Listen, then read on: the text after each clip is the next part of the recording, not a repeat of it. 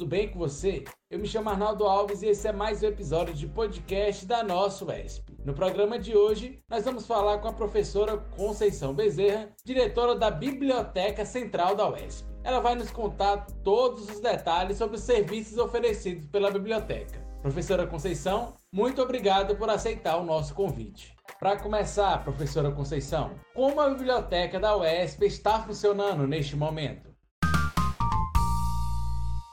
Durante o período de pandemia do novo coronavírus, o expediente administrativo ocorre presencialmente de segunda a sexta-feira, de 8 às 12 horas. O atendimento ao público vem ocorrendo nos modos presencial e por e-mail, de acordo com as demandas dos únicos serviços que se encontram disponíveis no momento. Quais são os serviços oferecidos pela biblioteca da UESP?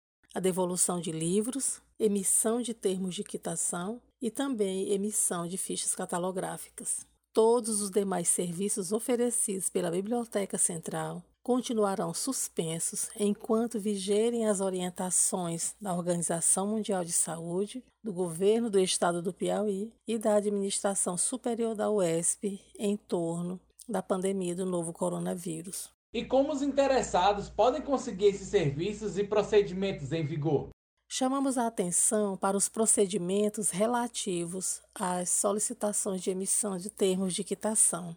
Deverá o aluno dirigir-se à Biblioteca Central ou acionar o e-mail termo de quitação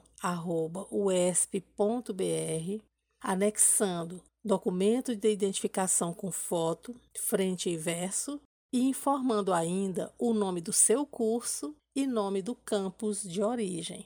Caso o solicitante seja oriundo de quaisquer dos campi do interior, da Facime ou Clovis Moura, deverá acrescentar as informações citadas, o termo de quitação da biblioteca local de cada campus, assinado pelo bibliotecário ou bibliotecária ou outro responsável pela biblioteca. Professora Conceição, você pode nos explicar como funciona o procedimento de solicitação de ficha catalográfica pela comunidade acadêmica? Quanto à emissão de fichas catalográficas, o seu atendimento ocorre somente através do e-mail fichacatalográfica.uesp.br. O solicitante deverá anexar o seu pedido a folha de rosto do seu TCC, também o sumário, resumo, a quantidade de páginas e se há ilustrações na, no seu TCC.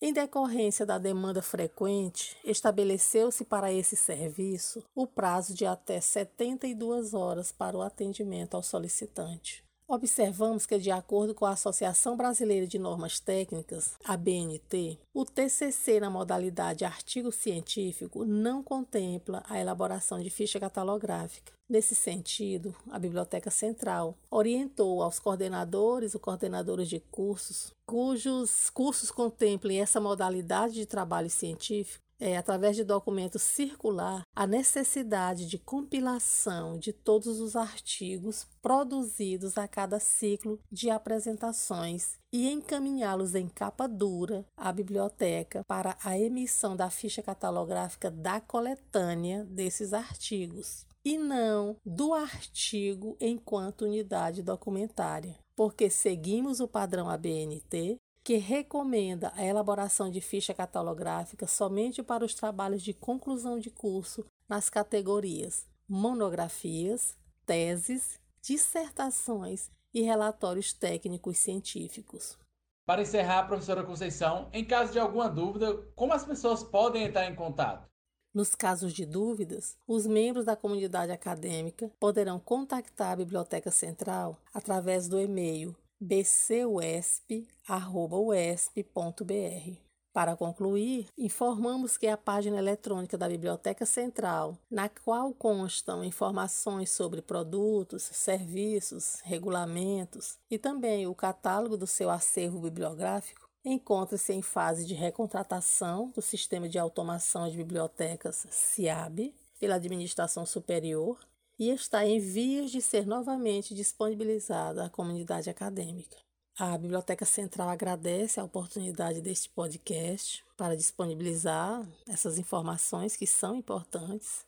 Também é, porque tem recebido apoio no que tange a sua estrutura, apoio da administração superior, no que tange a melhoria de sua estrutura, para oferecermos atendimentos, produtos e serviços cada vez melhores aos usuários, inclusive através da disponibilização de biblioteca virtual em fase processual de contratação. Muito obrigada. E esse foi mais um episódio de podcast da Nosso ESP. Agradecer a participação da professora Conceição e de você que chegou até aqui. Até a próxima semana com mais um episódio de podcast.